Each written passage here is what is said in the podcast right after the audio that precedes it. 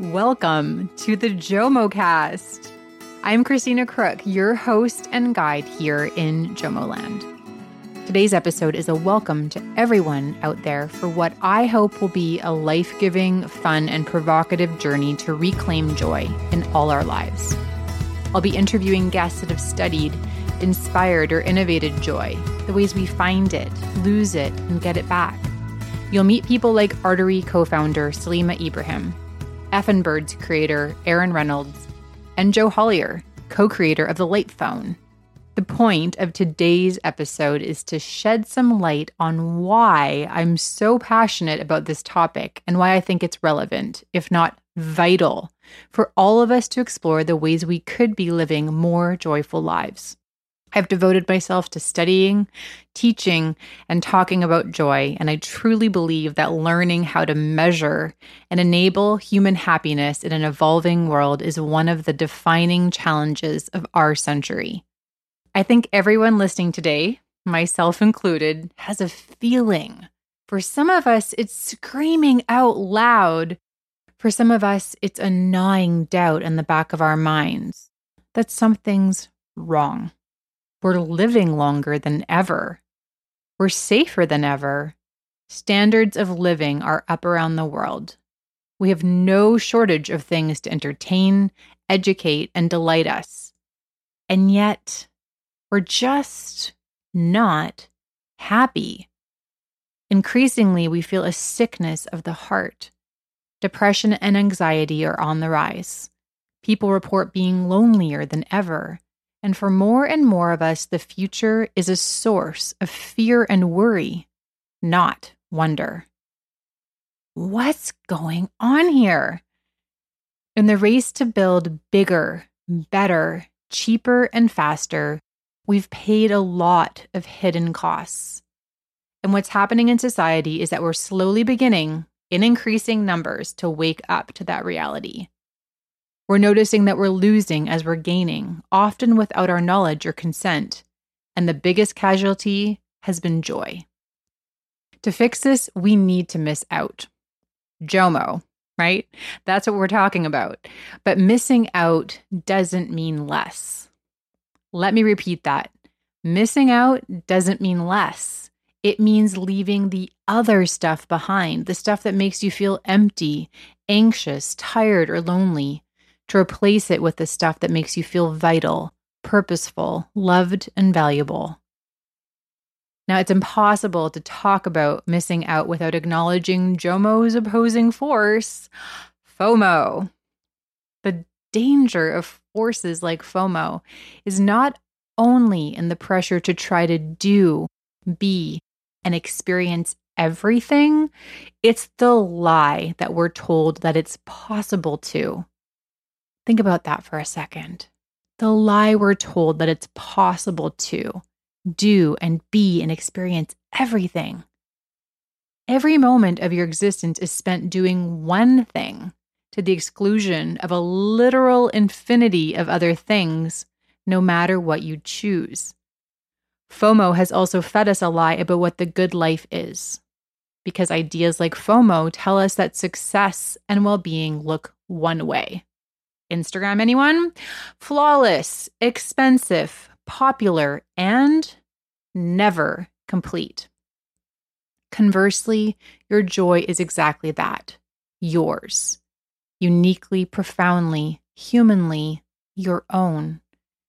If you didn't define it for yourself, if you don't get to decide, if you have to pay someone else to have it, it isn't your joy.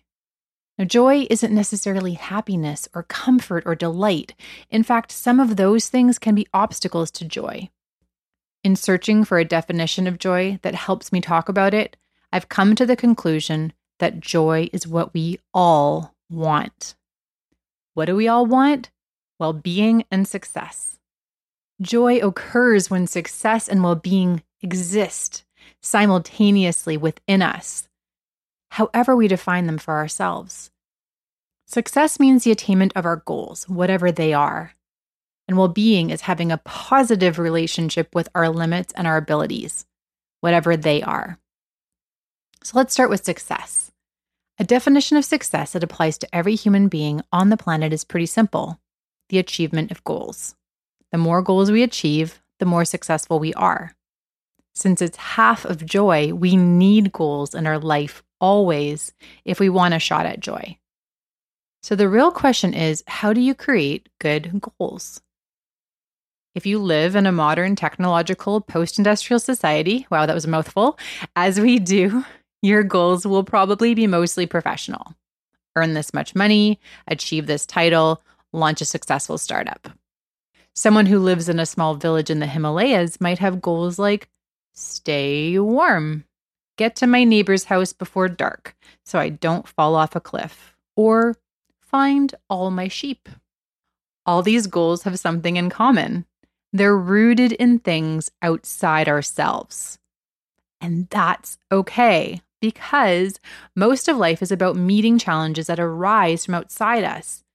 But if we're seeking joy, we need to pay attention to where external goals come from because too often external goals are set for us by entities that don't care about our joy or need to work directly against our joy to profit by telling us things like, You don't have enough. You're not doing enough. You are not enough.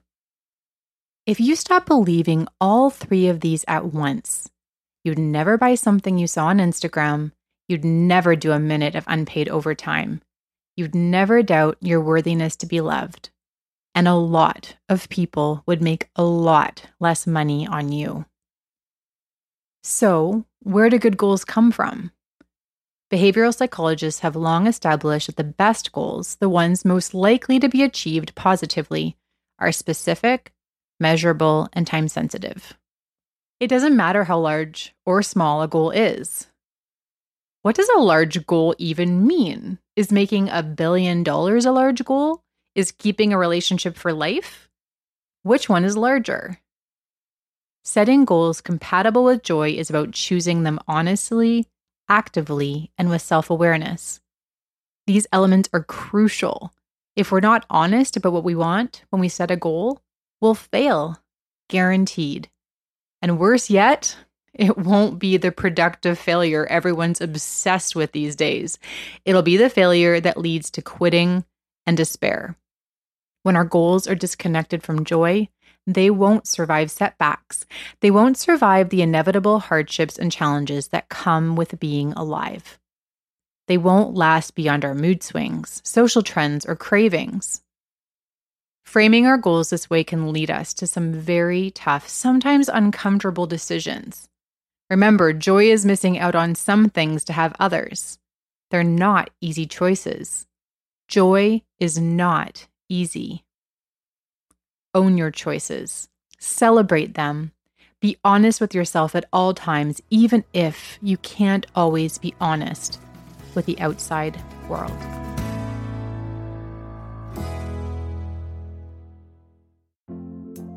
This episode is brought to you by Hover.com. Everyone's got their thing. My thing is the joy of missing out, and Hover's is the joy of free domain registration privacy. Hover is an incredible company, actually based here in Canada, which is where I live, and I use Hover for all of my domain registration, and I have for years and years. I'm thrilled that they are here on board with the JomoCast in the very first season. And as a listener, you can go to hover.com forward slash JomoCast to get your next great idea registered in a domain at Hover. So thank you to Hover for sponsoring season one of the JomoCast. When I talk about the other half of joy, I like to use the term well being instead of wellness. Wellness to me sounds more like a descriptor, like wealth or beauty. You have it or you don't, it's outside of you. If you don't have it, you probably want it and go chase it. In seeking joy, I want to challenge you to think of well being as your relationship to who you are instead of a pursuit of things you may or may not have. As you seek joy through well being, you're working on the most important relationship you have your relationship with yourself. And no special accessories, tools, or flavored waters of any kind are required. I want to propose to you today that well being is rooted more than anything else you do in your life in the quality and intimacy of your relationships. There's a lot of research out there that shows powerful correlations between your relationships and your quality of life. But the one I go back to time and time again is, in my opinion, one of the most important studies of human happiness the Harvard Grant Study. The Harvard Grant Study started in 1938 with 268 male undergrads, and it's still going on. There's still a few of those old guys out there. It's the longest running longitudinal study of human beings ever. They took baseline measurements of everything they possibly could personality type, IQ, drinking habits, birth weight, family tree, hanging scrotum length. I'm not kidding. The purpose of this study was to evaluate these men at regular intervals over 75 years, 75 years, and see how they turned out. Were they happy? Were they successful? Etc. The head of the study was a psychiatrist named George Vaillant. He published a book in 2012, Triumphs of Experience, which is an amazing read about the most recent evaluation at the time and the analysis of all that data up to that point. Remember, these were the same guys, many of them in their 90s. There was one variable in all this data that continued to show an irrefutable correlation year after year, measure after measure. It was so compelling that Vaillant was laughed at when he said it was the linchpin of every measure of success for these guys. He went back and looked at the data again and saw that this variable was even more statistically relevant than he'd originally thought. It was intimacy. Warmth of relationships, in his words. What kinds of life outcomes did intimacy predict? Lifetime income, even more predictive than intelligence. Reduced likelihood of dementia and old age. Reduced likelihood of anxiety. Greater reported life satisfaction. Every one of these was predicted more directly by warmth of relationships than any other variable, scrotums included. That's why I say well being is about the quality of your relationships. It's something we can all measure ourselves by, regardless of our physical or mental abilities or bodily health. If you've got those warm relationships, you'll be happier and probably more successful too. Now, I realize that this is a radical argument to make that the bottom line of your well being is quality relationships, but I mean it. Of course, things like diet, exercise, life balance, having a home, education, and so forth are parts of well being. But really, it's the quality of your relationships that's even more fundamental. Why? Now, aside from the intrinsic benefit to your physical and mental well being from having warm relationships, they facilitate the other parts. This is what the grant study showed the diet, the exercise, the financial security. When we have deep, meaningful, warm relationships, we have people looking out for us and helping us get the things we need. We know it's easier to stick to a fitness program if we have a friend keeping us accountable. We know it's easier to find a good job or get into a good school with friends that can refer, recommend, and advocate for us. Likewise, we're motivated to do the same to support and care for the people on the other end of those bonds, which empowers, motivates, and energizes us. One flows into the other. This has got to be a part of our search for joy. This is what the JomoCast is all about signposts on the ongoing journey of digital well being. We'll all live with tech for the rest of our lives, but we get to decide how. Hopefully, that means missing out on the stuff that's life taking and filling our days with the stuff that's life giving. I hope you'll go on that journey with me. You can look forward to interviews with people like Salima Ibrahim, founder of Artery. Writing about culture isn't just writing about the musician or the artist culture is about the room we're in, how people enter, where they sit, how they grow, you know, greet their friends, how they joke uh, with their neighbor. And often, I think through both of our careers, you know, we realize that seeing the small stuff up close is the only way to understand the really big stuff. Effin Birds creator Aaron Reynolds. I stopped bringing my headphones with me places because I realized I don't spend enough time thinking.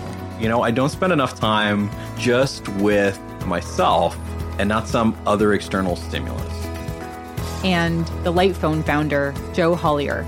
I'd go out skateboarding. I would never bring my phone because I didn't want to break it. Um, and they were like the greatest days away. And I think I thought it had so much to do with skateboarding. And as I thought about it, I was like, actually, being away from the phone is probably a big chunk of why it was so refreshing. Well, thank you for listening. You can learn more about our guests in the show notes and by visiting jomocast.com. The Jomocast is edited and produced by Thomas J. Inge, musician and composer by day, podcast ninja by night. Special thanks to writer Rebecca Wigand, musician Peter Katz, and educator Adam Kaplan for their practical and moral support creating this season of the podcast. Did you know that from conception through production to launch, it took approximately 80 hours to create this episode? Crazy, right? Things take time. Nothing comes from nothing. Think about that the next time you read an article or listen to a beautiful conversation on a podcast. Well, that's why the JomoCast is listener supported. When you sign up as a patron at patreon.com forward slash JomoCast, you'll get access to many bonus episodes with me and digital sociologist Dr. Jess Purium. Plus, we'll send you a Jomo Manifesto letterpress print, stickers, and a handwritten card in the mail because I believe in the power of the personal. Plus, snail mail is just one of the most joyful things on earth. There's always good stuff happening in the Patreon. Seriously, get in there. Patreon.com forward slash JomoCast. If you enjoyed this episode, please rate and review it on iTunes, Spotify, Google Play, or wherever you subscribe. And a five star review would be spectacular. Do you want more Jomo?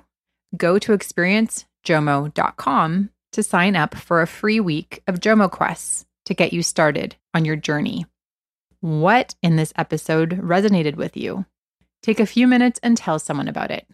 Of course, I would love to hear from you, but what I want most of all is for you to nurture your relationships with the people already in your life. As always, remember there is joy missing out on the right things. I'm your host, Christina Crook. Thanks for listening. It brings me ridiculous pleasure to thank all of the Jomo patrons who have made this podcast possible. Starting with Bill Chalmers, Aaron Reynolds, Esther Sarlo, Sarah King, Leah and Dr. Nathan Lim, Dr. Beth Green, Mira Landry, Vicki McLeod, Andrea Penoyer, Sarah Joy Gackle, Rachel Armamentos, Brittany Crook, Rebecca Wigand, Michelle Roos Horlak, Barbara Crook, Aaron Graham, Melanie Kimmett, Marika Seward, Anne Bezbachenko, Joan Wilson, Laura Bain, Jason Plimmel, Ashley Chapman, Alexis Dean, Pamela Gray, Ariana Sederquist, Chester and Trudy Kamiech, Adriana Zielinski, Jessica Kosmak, Adam Pratt, Emily Ganser, Dr. Jess Purium, Alyssa Joy Watts, Sarah Joy Covey, Eric and Leah Miller, Jody Gustafson, Marissa Ponikowski, Kelsey Spitz, Andrea Corey, Stephanie James, Juliana Didier, Georgie Powell from the bottom of my heart, all of you incredible, incredible humans, the first patrons to support the Jomo cast. I couldn't have got here without you. This is all possible because of you. Thank you.